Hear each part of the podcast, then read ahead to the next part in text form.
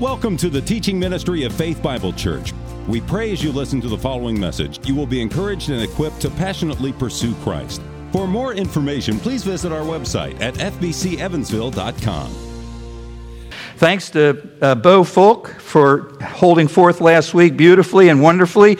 If you didn't hear Bo, then go online. You can go online and you go to the uh, uh, adult Christian education, click on that, and then you'll see a square. Click on that, and then that'll that'll take you to the uh, audio, and you can listen to uh, Blake from last week if you missed it, because he did chapter two. The yeah, he did chapter two. Now this morning, um, here's what's happened.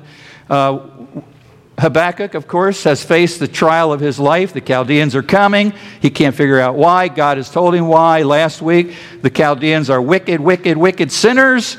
And, uh, he, he, and chapter 2 ends with this beautiful verse, which Bo focused on. But the Lord is in his holy temple. Let all the earth be silent before him. Let all the earth hush and focus on God. And this morning, we're looking at very quickly the first two verses of chapter 3. So you have your handout. The reason I did this, I was going to just skip the handout and go straight to uh, Joni Eareckson this morning. You're, you're, you're in, if you haven't seen this, you are in for a, I don't know if treat's the right word, but just a blessing. She is such a blessing. But um, some people, some people take the notes from here and, the, and take notes in the sermon. And during the week, they get together and they review these notes and they review the notes from the sermon. And I was in that setting about three weeks ago, right, Paul? And I tell you what, that was so good just to go back in a little group and review what happened here on Sunday morning. Man, it just it just is so good. Uh, Warren Lyon did an excellent job. Is Warren here this morning? Oh, he's greeting. He can't be serving like that. He needs. I'm kidding. But he just did a really neat job of leading that. And so, just an idea there for you. Uh, what we're talking about this morning, real quickly, like I said, we got three more minutes now, is Habakkuk 3 1 and 2. I'm going to read it. Uh, I think this should go to the next one. It's up there, whether we're going to use the slides or not. A prayer of Habakkuk the prophet, according to Shigionoth, which is just a word that refers to musical something or other. So, probably this following psalm prayer, which is what it is, it's a psalm prayer, uh, was set to music, like much of the, of the uh, Old Testament psalms were.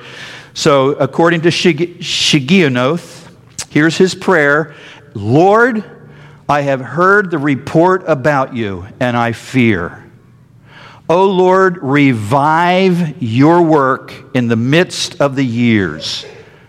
Revive your work. That's Habakkuk's heart in the midst of all this trauma, all this, all this the Chaldea, all this devastation, revive your work in the midst of the in the midst of the years, make it known. Remind your people who you are, what you're doing, what your purposes are. That's what he means there. Make it known.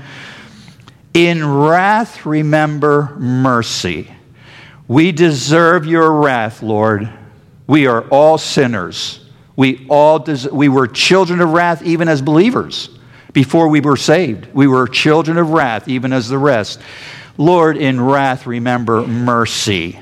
We don't deserve the mercy, we deserve the wrath. So, what we have, and I'm going to go quickly through this uh, essential elements of true prayer. First of all, is the humility of Habakkuk himself, that he is praying like this. Uh, what is humility? An attitude of complete humility to the will of God, casting all your concerns and frustrations on Him, submitting your heart to God. That's what Habakkuk is doing. He's not arguing with God. He's no longer saying, Why, Lord? And, oh, for next week, be sure to read the rest of chapter 3 because the end of chapter 3 is what many men, scholars, call uh, the greatest expression of faith in the whole Bible the greatest expression of faith in the whole Bible. So read the rest of chapter 3 for next week. Uh, and then the next element is adoration, as, as um, Habakkuk calls attention to the Lord here, uh, a deep and, and fear. He says, I have heard the report about you, and I fear, O Lord.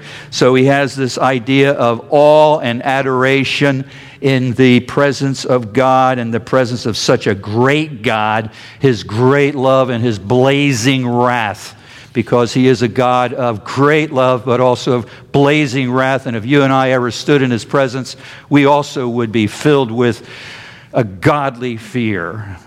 He's not to be taken lightly. And then the last part is petition.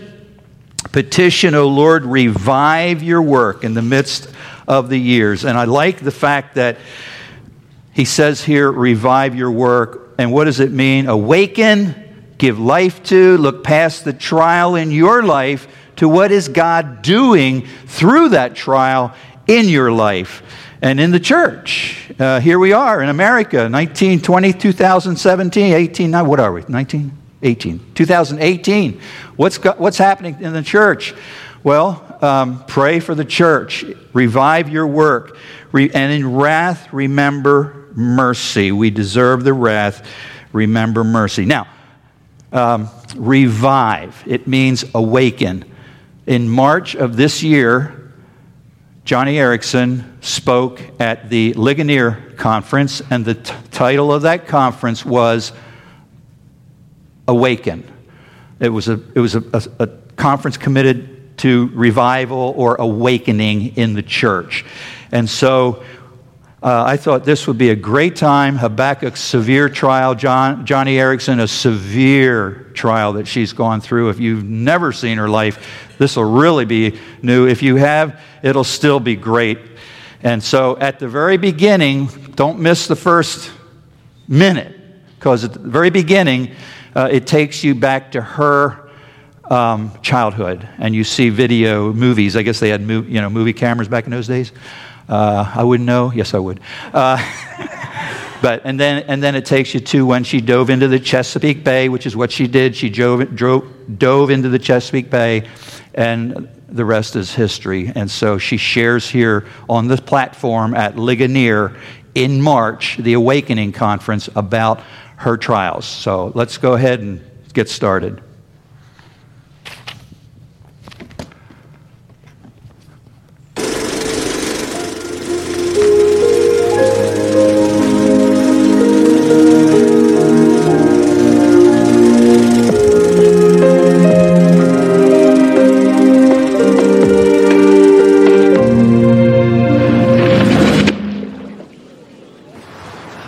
Was 17 years old, athletic, took a dive and bang, I can't use my hands, I can't move, my legs, everything's paralyzed. I'm a quadriplegic.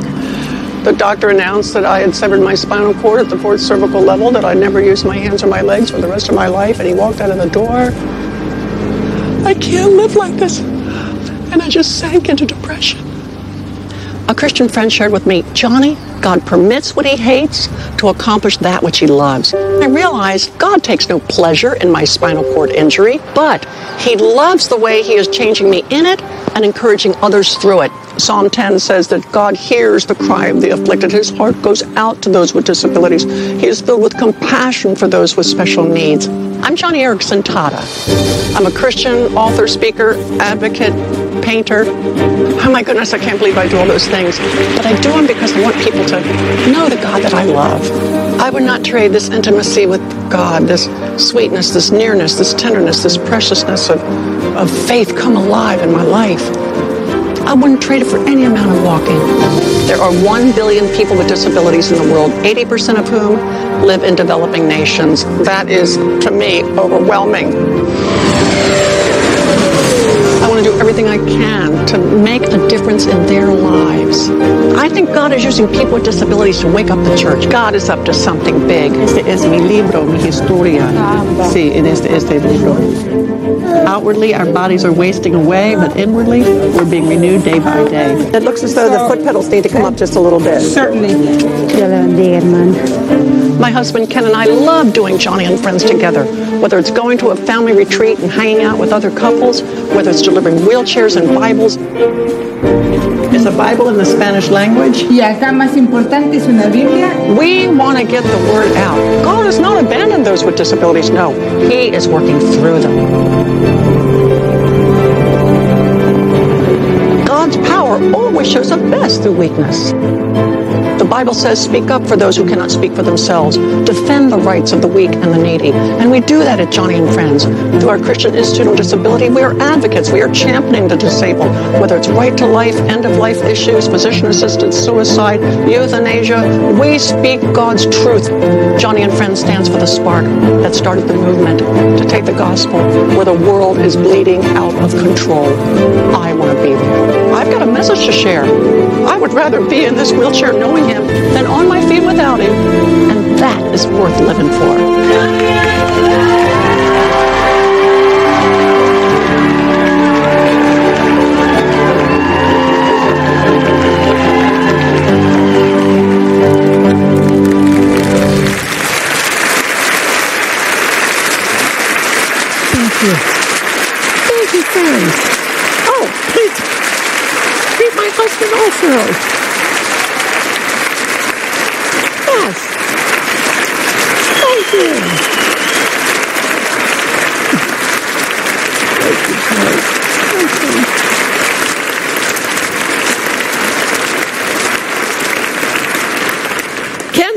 Are so excited to be here with you. And I am just so sorry that we could not also have here Dr. R.C. Sproul. Oh my goodness. When I got out of the hospital in 1968, somebody gave me a book called The Reformed Doctrine of Predestination by Dr. Loraine Boettner. And I read it. And after I read it, I thought to myself, isn't there someone who can make this a little bit easier to understand? And that's when someone gave me a cassette tape from Ligonier Ministries, and I never looked back. RC and I became good friends, and when Ken was my main caregiver, helping me through my cancer journey in 2010, RC wanted to cheer him up because that was a real hard duty taking care of me during that difficult time. And what shows up in the mail? But a 10 foot fly rod, one of the best you can buy from Orvis. God bless Dr. Sproul. And you've got before you this afternoon the aging quadriplegic. And my lungs aren't quite what they used to be, so would you mind praying with me that God will give me strength and perhaps you as well as we hear his message? For Jesus, you promised that when we are weak, you are strong. And oh Lord God, I do need your strength, physically especially. And so use something that I might say to bless my dear friends here, to encourage them in their own struggles, that they might see the connection between suffering, your sovereignty, and awakening. I ask in your name, amen. You know, stories of Christians who have suffered and suffered greatly, yet graciously, always inspire us all. They certainly do inspire me. And when those stories lead to a national awakening, well, they're worth telling to a new generation. And such is the story of Helen Roseveare. Let me share with you what happened back in the 1950s in the Belgian Congo. After studying medicine in the United Kingdom, Helen Roseveare went to the Congo to serve as a medical missionary. Um, while she was there, she helped build a network of medical clinics and training centers. Many people, including scores of young African nurses, came to Christ under her ministry. However, during her tenure in the Congo, a vicious, brutal civil war broke out, and Helen was taken prisoner by rebel forces. The same forces that demolished many of those training centers and medical clinics. Helen remained a prisoner for five months. And later on, recounting her capture in an interview, listen to what she wrote. Government soldiers came to my bungalow, ransacked it, then grabbed me. I was beaten and savagely kicked, losing my back teeth through the boot of a rebel soldier. They broke my glasses so I could not see to protect myself from the next blow. Then, one at a time, two army officers took me to my own bedroom and raped me. They dragged me out into a clearing, tied me naked to a tree, and stood laughing. While I was there, beaten and humiliated, a soldier discovered in my bungalow the only existing handwritten manuscript of a book that I had been writing about God's work in the Congo over an 11 year period. They brought it out, put it on the ground in front of me, and burned it. Thankfully, villagers who loved Helen dearly secured her release, but in all this chaos, in all this madness, the horror of this terrible civil war, God began to do a strange new work. Her interview continues. Our field director had just returned to our province from a part of the Congo where he had witnessed an unusual movement of the Holy Spirit, a movement of repentance and revival. You know, most of those people lost their homes, lost their families, all their property, and you think that they would be bitter and full of resentment against God. But pain and loss and grief were not their focus. Their sin was their focus, and the mercy of God was their focus. No wonder revival spread across the Congo. Here were a people of God whose humble response to deep suffering revealed hearts bent on holiness. Now, most of us have never experienced the horrors, the ravages of war. Most of us have never been savagely beaten or raped. And yet, still, this story should speak to you and me today. Because national revivals, national awakings, often begin with personal ones. And after living so long with Christ, I am still partnering with His Holy Spirit every day in a personal revival. And I am so grateful that I've got more than 50 years of quadriplegia and a daily battle with chronic pain and a battle with cancer in years past. I've got these things helping me. Because, friends, we don't need we don't need a civil war such as in the Belgian Congo. No, we don't need to lose homes. We don't need to lose property or family members. True, the Spirit may use grief on that scale, but He does not require suffering of that magnitude in order to set the stage for awakening. All God wants is for us to steward well the suffering He's already given us. Do we steward well that suffering that He's given us? A simple test of that today might be, I don't know, Philippians chapter 2 verse 14, do everything without grumbling. Can we do that? Do everything without grumbling? The Bible seems to think we can. I'm afraid that Christians, and I'm speaking to all of us, myself included, we have a fundamental fear of suffering. Not long ago, I was reading a Gallup poll which indicated that 32% of evangelicals believe that physician assisted suicide is morally permissible. Now, th- this tells me that we as Christians don't know how to engage suffering, we don't know what to do with it. We avoid it, we escape it, we try to drug it, we try to surgically exorcise it, we divorce it, we institutionalize it, we tolerate it, deny it, do everything but actually live with it. Matthew chapter 16, verse 24 is an embroidery on our wall. It's a screensaver on our computer.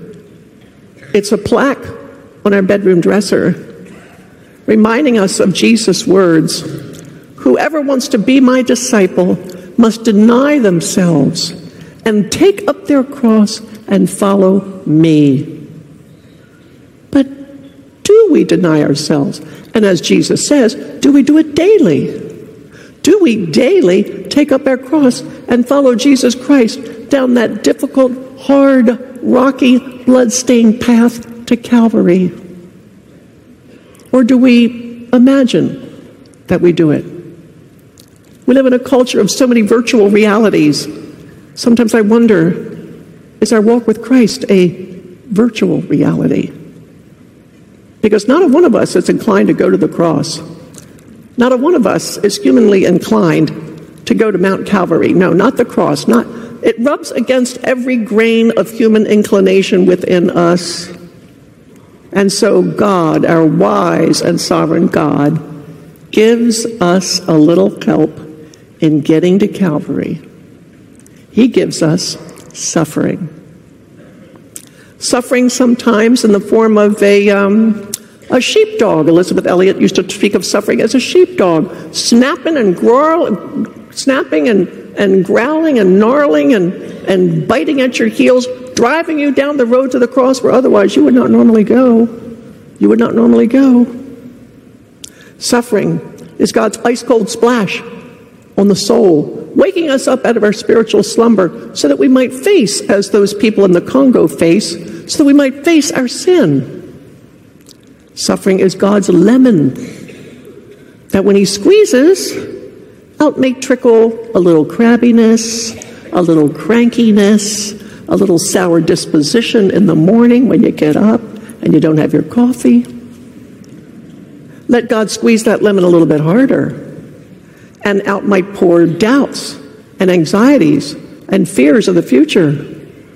Let God crush that lemon with some unbelievable bad medical report or you being hit broadside with some affliction that is overwhelming. And what might come out but rebellion, perhaps anger, and maybe even bitterness against God. Most of all, Suffering is God's textbook. It's a textbook that keeps teaching us who we really are, not who we'd like to think we are. We are not all the paragons of virtue that we like to think we are. Suffering will reveal who we really are and how much, how desperately much we need Jesus, a Savior.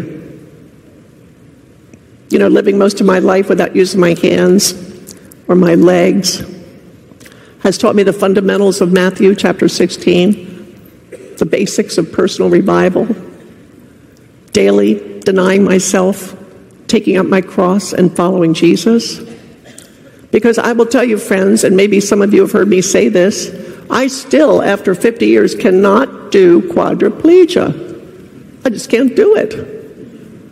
I mean, I wake up in the morning, just yesterday, I woke up in the morning feeling absolutely overwhelmed Yes, by my quadriplegia, but also my chronic pain. And I'm thinking, Jesus, without you, I cannot do anything. I can't even get up in the morning. Please, Jesus, would you help me? And so, right from the onset, I've got to deny myself the luxury, the momentary luxury of pitying myself. And I have to pick up my cross and follow Jesus and die to a complaining spirit. Yesterday, when I did get up, I had to ask my friend Rainey, one of my get up girls, Rainey, please, before you give me a bed bath, before you do my toileting routines, before you do my leg exercises, before you get me dressed, before you put me on my wheelchair, before you brush my hair and brush my teeth and blow my nose into all, pray for me. Put your cool hand on my forehead and pray for me. I can't do this. But I can do all things through Christ who strengthens me.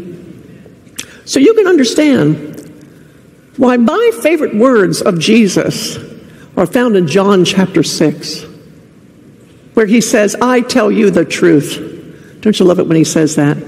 Listen up, this is really important. I tell you the truth, unless you eat the flesh of the Son of Man and drink his blood, you have no life in you.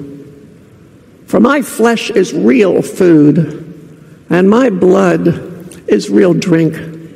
Whoever eats my flesh and drinks my blood remains in me and I in him. Oh my goodness, we could not find more graphic description of what it means to abide in Christ. It's how much I need Jesus. I need thee, oh, I need thee every hour, no, every hour, no, every minute, every minute, every 30 seconds I need thee. My afflictions have given me this, I don't know how to put it, it's a, it's a sinewy, it's a visceral, it's a tenacious requirement of Jesus Christ. All because my disability has sandblasted my soul raw. And if I got pneumonia, or if I have to be in bed with pressure sores, and I'm tempted to think that God is piling on too much, and I deserve some time off from obeying Him, the Holy Spirit will take that sin and He'll hold it up to my face and He'll say to me, Joni, don't you look the other way. Look at this. This is what you're doing. Don't look away. Because this little trickle of resentment is going to become a torrent if you don't do something with it now. How good of the Holy Spirit to be that exacting with me. Affliction makes me deal with it because where else am I going to turn? Where else will you turn? No one has the words of life. Only Jesus has the words of life for people whose suffering is uncharted wilderness. So every morning, I do all things through Christ, whose blood I drink and whose flesh I eat. And I taste and see that he is altogether lovely. He is altogether lovely and the fairest of ten thousand, that wonderful friend of mine. And oh, what a friend he is! A friend who sticks closer than a brother, who sharpens like iron sharpening iron. I am so grateful to the Holy Spirit for being that exacting. For when God wants to drill a man and thrill a man, when God wants to create so great and bold a man that all the world should be amazed, watch his methods, watch his ways, how he ruthlessly perfects those whom he royally elects, how he hammers them and hurts them, and with mighty blows converts them into trial shapes of clay that only God can understand, while man, man's tortured heart is crying, and he lifts beseeching's hands. Do not be concerned. God knows what he's about. But what do you do? What do you do when the sheepdog does not relent? When suffering doesn't get fixed? when the migraines do not get healed, when the marriage does not get mended, well, there are always more ice cold splashes of suffering in the face, in the face to wake us up to the ever increasing beauties of the gospel and the loveliness of the Lord Jesus. It happened to me a decade ago or so when chronic pain began to encroach pain in my lower back and hip became all consuming, robbing me of the ability to virtually focus on anything. In the morning, I would get up and I would get in the van and drive to the headquarters of Joni and Friends. And immediately upon arrival, I would have to lie down and try to do my work from my little office sofa bed. Chronic pain made my quadriplegia feel like a walk in the park. And I would dread the nights because I could not turn in bed to make myself comfortable. And I dare not ask my husband, Ken, to get up a second or a third or a fourth time to turn me. And I would dread the mornings because in the mornings I would know that my pain would be worse. Once again, I was being driven to the cross by that sheepdog, snapping and snarling and growling and biting at my heels. To go to the cross not just a place to die to sin, that is a complaining spirit, a whining spirit, a sour disposition, anxiety, fears of the future. Will this pain get worse? Yada, yada, yada, yada. No, but to find there at the cross the power of God, as it says in 1 Corinthians 1.18. It's a place of power. Let me explain. Just recently, um, one morning on the way to work, um, Ken had me tied down in my wheelchair in the back of the van, and he's driving, and we're looking at each other, talking through the rearview mirror, and and I am hurting so bad, and I can't do this, and I was so tempted to ask Ken to please take the next exit, turn around, let's go home, put me back to bed. I can't, I can't do this. But I kept thinking of that verse in Jeremiah chapter 12, verse 15. You know, the one which says, If you don't learn how to compete with men in a foot race, how are you going to learn to compete with horses? Well, my quadriplegia had taught me how to compete in a foot race with men. I was in a horse race, and I'm not about to throw in the towel. I have not come this far to throw in the towel spiritually or emotionally. And so I did not ask Ken to turn around. Instead, I said loud enough for him to hear me in the front seat. The Holy Spirit just gave me Psalm 119, verse 50. My comfort in suffering is this Your promises renew my life. And so, God, I am going to recount as many promises I can remember from your word. Because I know that you are good on your word. And you will come through on those promises. And they will be my comfort. And not just my comfort, they will revive and restore my life today. And so, Jesus, I'm so grateful that you promise that your faithfulness will never fail me that you promise you will hide me in the cleft of your rock. You promise that you are my ever present help in all my troubles. You promise that your grace is more than sufficient. You promise that you will carry to completion that which you've begun in Christ Jesus concerning me. You promise that you will never leave me or forsake me. And I'm going on and on recounting these promises so that Ken can hear them all. And by the time we got off at the exit at the Joni and Friends headquarters and stopped, and the van lift went down, I wheeled out and oh my goodness, my pain had not gone away, but I had courage. And I not only had courage, I had joy. You know, the kind of joy when Jesus said he endured his cross for the joy set before him. I had endured my cross for the joy set before me. And it was the joy of the Lord that was my strength that morning.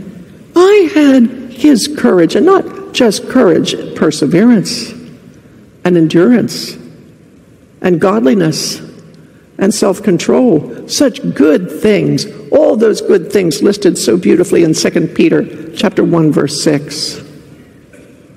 You know, interesting, those things do sound good, don't they?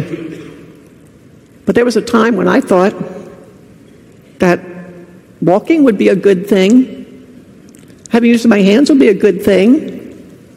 I mean, Jesus, you tell me in your word in Psalm 84, no good thing will you withhold from them who walk, who walk uprightly. And you say in Jeremiah chapter 32, you yourself say, with all my heart and soul, I will do good to Jacob. And you also tell me in James chapter 1 verse 17, every good and perfect gift comes down from the Father of lights. And besides, you tell me in Matthew chapter 7, which of you, if your son asks for bread, will give him a stone? Or if he asks for a fish, will give him a snake? If you then, though you are evil, know how to give good gifts to your children, how much more will your Father in heaven give good gifts to those who ask him? Makes sense, doesn't it? Isn't walking a good thing? If I were to ask to walk, why would Jesus give me a snake? Why would he give me a stone? Well, the answer can be found in another portion of Scripture in which Jesus tells us in Matthew chapter 5, verse 30. He has been healing withered hands, and he's been healing blind eyes. But what does he say in Matthew chapter 5? If that eye causes you to sin, gouge it out. If that hand leads you astray, cut it off. God's idea of good is perseverance, is courage, is right living and righteousness. It's purity of heart and soul. It is holiness.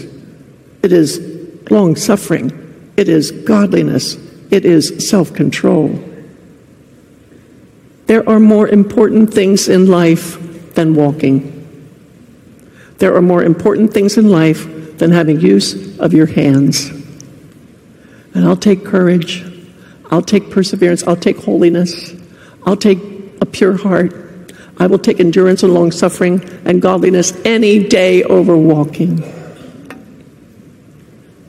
Then in 2010, another ice cold splash of suffering in the face. There came my diagnosis of stage three cancer, a mastectomy, a long recovery in bed, a difficult season of chemotherapy. And in those times, Jesus surprised me, and I'm sure you would agree, in times when your suffering seems to overwhelm you. Jesus seems to surprise us with such sweet, sweet, happy, serendipitous occurrences of his presence. One day, another day, while Ken was driving me down the 101 freeway from the hospital back to the house, again, I was tied down in the back and we were talking through the rearview mirror. And I was feeling utterly sick, nauseous. I had lost a lot of weight. My bones were thin and tired. The chemo had been very rigorous and arduous. And so we just started discussing how suffering it's like a little splashover of hell. You know, a little spoonful of hell come early to kind of like, whoa, wake you up again out of your spiritual slumber and get you seriously appreciating the actual hell from which Christ rescued you. So God gives us, in the form of suffering, these little splashovers of hell to wake us up. And so then we wondered as we drove, well, then what are splashovers of heaven? Are those splashovers of heaven times of easy, breezy, bright days when all the medical bills are paid and the your hopes are high and the sun is shining, the birds are singing, and all looks bright on the horizon, where joy comes effervescent and easily? Are, are those splashovers of heaven? And as we pulled up in the driveway and Ken turned off the ignition, in the silence, I said, No, you know, I, I, I think a splashover of heaven is finding Jesus in your splashover of hell. Nothing is more sweet. Nothing is more poignant and tender and beautiful and lovely than finding Jesus in the middle of your hell. I tell you, that moment for me was a moment straight out of 2 Corinthians chapter 3, verse 18. You know how you are changed from glory to glory as we behold Him. It happens every time we allow suffering to aid us, to be a friend to us, a strange friend, yes, but a friend nonetheless, a guest, but an unwelcome guest, nevertheless, a guest, pushing us down the road to the cross. But here's my point, and this is what I really want to get across. There is a greater glory in the gospel to see and there is even more loveliness in Jesus Christ to witness in suffering. And let me explain. I've always been grateful for Hebrews chapter 4, verse 15. You know that verse well. The portion of Scripture where we are told that Jesus is our high priest, and as such, he empathizes with our weaknesses. Well, through many decades of quadriplegia, and even pain, it helped to know that I had a Savior who was wounded with my miseries so that he could be my merciful high priest. It was so good to know that he resonated with me, he identified with me. He was looking out for me. He was in it with me. So much me. So much me. But now, now, Seeing Jesus precious in my hell was a divine invitation to identify with Him. Not so much Him with me, no, but me with Him, to see Him suffering on His cross, to grieve over the sins that caused Him such pain, to, to delight in Him, to resonate with Him, to have your heart broken with the things that break His heart and before you know it, you're just, you can't contain the joy The human container just cannot contain the joy, and you simply must, Jesus, I am resting, resting in the joy of what thou art. I am finding out the greatness of thy loving heart. Thou hast bid me gaze upon thee, and thy beauty fills my soul. For by thy transforming power thou hast made me whole. I tell you what, in that moment, it was as though Jesus were taking my hands and laying them on his breast, letting me feel his heartbeat, how his heart broke over the sin that has caused the world's suffering. And my reaction, oh my goodness, my sin caused the apple of God's eye to turn brown with the rot of my transgression. Oh my goodness, how dare I cling to the very sins that cause such misery for my Jesus. You want to get on your heart and you want to unpluck every talon of every hidden transgression, every sin that entangles. I want to know Christ. That's the end game. I mean, I want to know him and the power of his resurrection to help pursue his holiness. It takes the power of the resurrection to defeat sin in your life. That's the whole purpose of the power of the resurrection. So that I might embrace him more fully in the inner sanctum, being having him beckon me further into the inner sanctum of sharing in his sufferings. I want to become like him in his death. That is, I want to pick up my cross daily and die to the sins that he died for on his cross.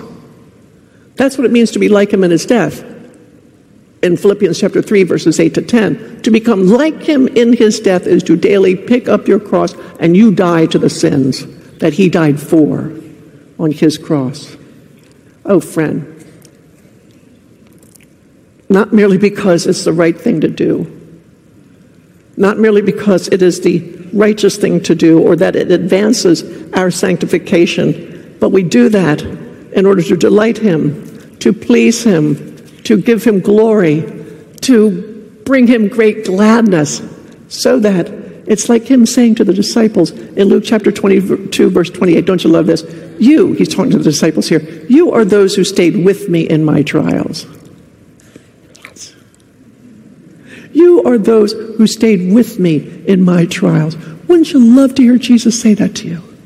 You are those who resonated with me, who identified with me. Your heart breaks for the sins over the sins that break my heart. Don't you want to hear that from your wonderful Savior? So, friend, oh my goodness, we're talking about awakenings at this conference. Please rid yourself of every transgression that entangles, every iniquity that enslaves every hidden fault, every secret habit, every sin you try to housebreak or domesticate to make it look respectable. You know, we do that, don't we? We try to make our little sins look so housebroken and domesticated, and oh, we don't gossip with anybody but just this one person. But boy, does that one person get an earful? Let go of the pride that you foolishly thought you had tamed. Put to death the itchiness, the the itchiness to get things your way, the fudgings of the truth, the manipulating of those precisely timed phrases, the smug self righteousness. Only then can your soul be better bonded. When your soul is sandblasted of sin, when you have confessed these things, repented from them, turned from them, and delight in Jesus, only then can your soul be better bonded, hot glued, as it were, hot glued to the heart of your Savior. Get your heart pumping in rhythm with His and then you're going to experience that marvelous joy of the Lord, God's joy flooding and cascading over heaven's walls, spilling down into your heart, and, and, and, and flowing out in streams of encouragement to everyone else around you, and then, and then effervescing and, and rising back up into an ecstatic fountain of praise to the Lord. God shares his joy on his terms. And those terms call for us, his children, to, in some measure, suffer as his precious son suffered. And when that happens, when you are effervescing in the overflow of desire, his desire and his delight, you are experiencing Christ's purpose in coming to save. that his joy in us might be complete, and that our joy in him might be complete.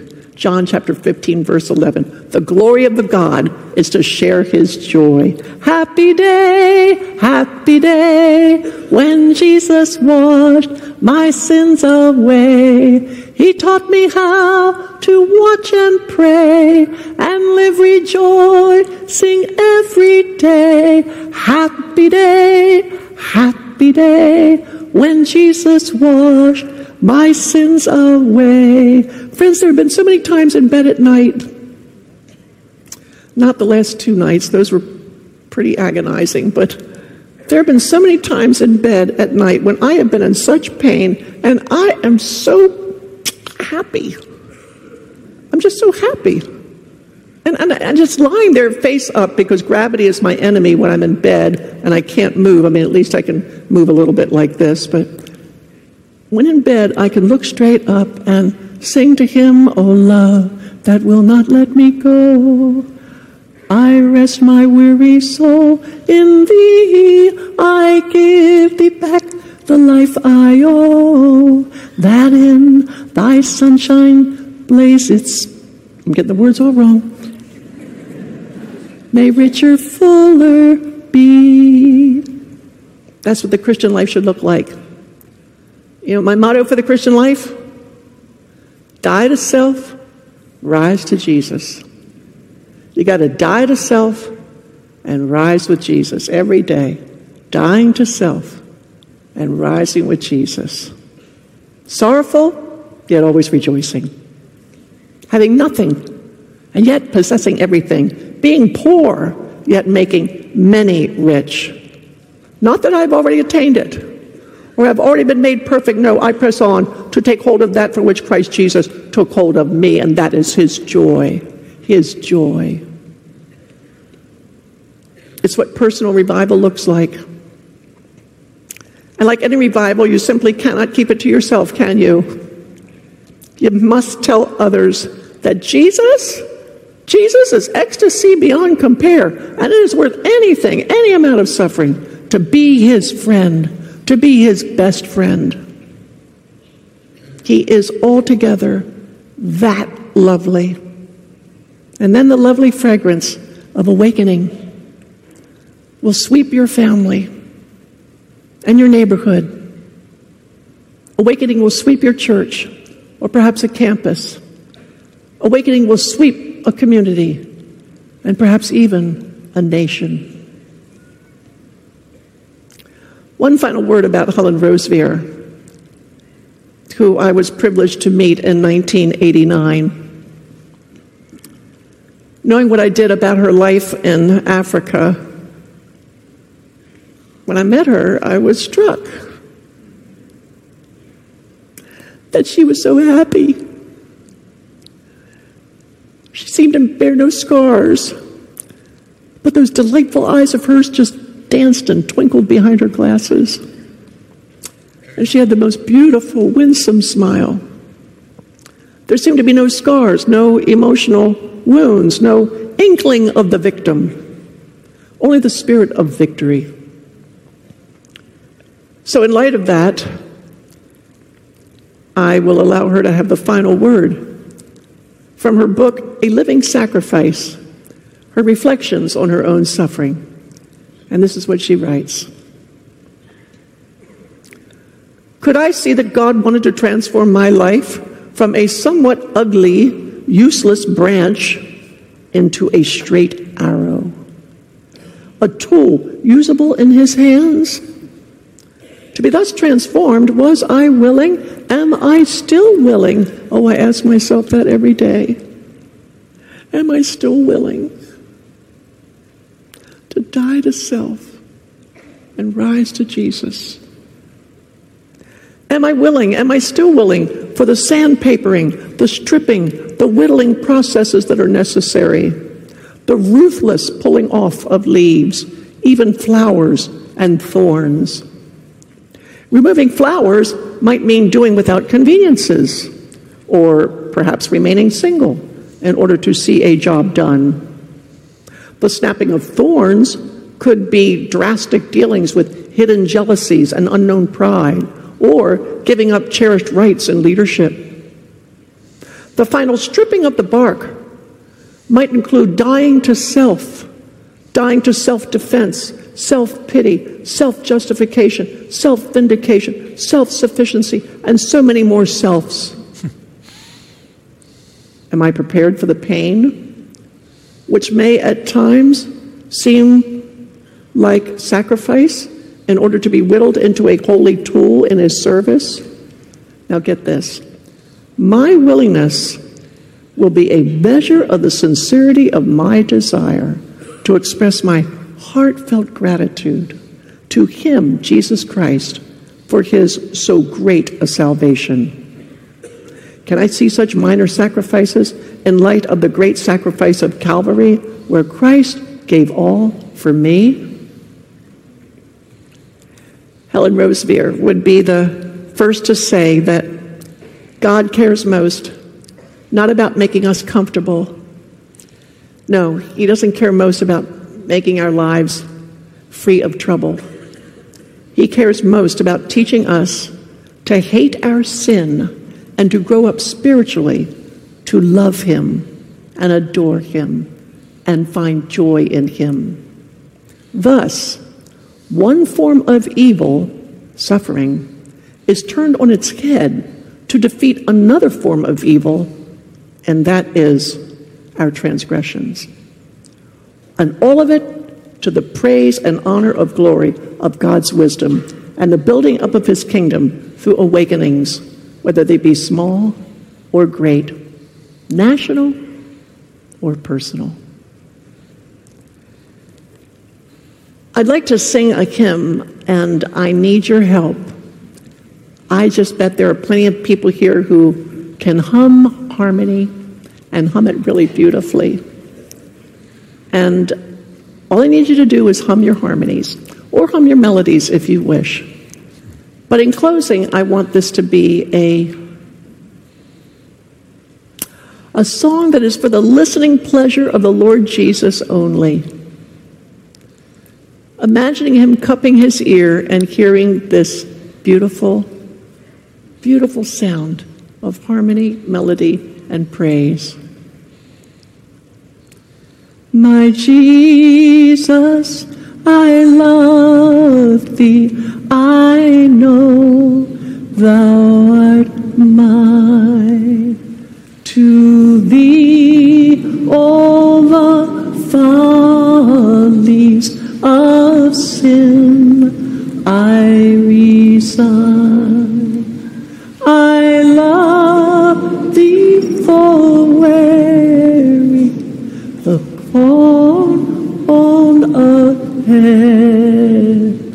If ever I love thee, my Jesus, tis now. That last line. If ever I love thee, my Jesus, tis now. And let's sing the Amen. Amen.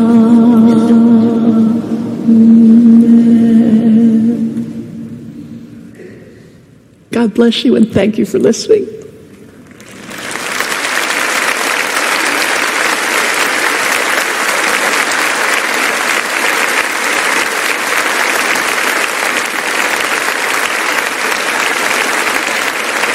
I love that right there. As she motors her way out. All right. Well, that now you know. If you didn't know Joni Eareckson, now you know about her. And I, uh, wow, quite a story. Let's pray. Father, thank you for uh, an example here, rather s- extreme, severe example of suffering and yet your grace being sufficient, Christ being sufficient for her. Thank you. Help us, Lord, when next time we grumble to think about the grace that you've given to Joni, that she's been able to even find joy in her suffering. In your name I pray. Amen.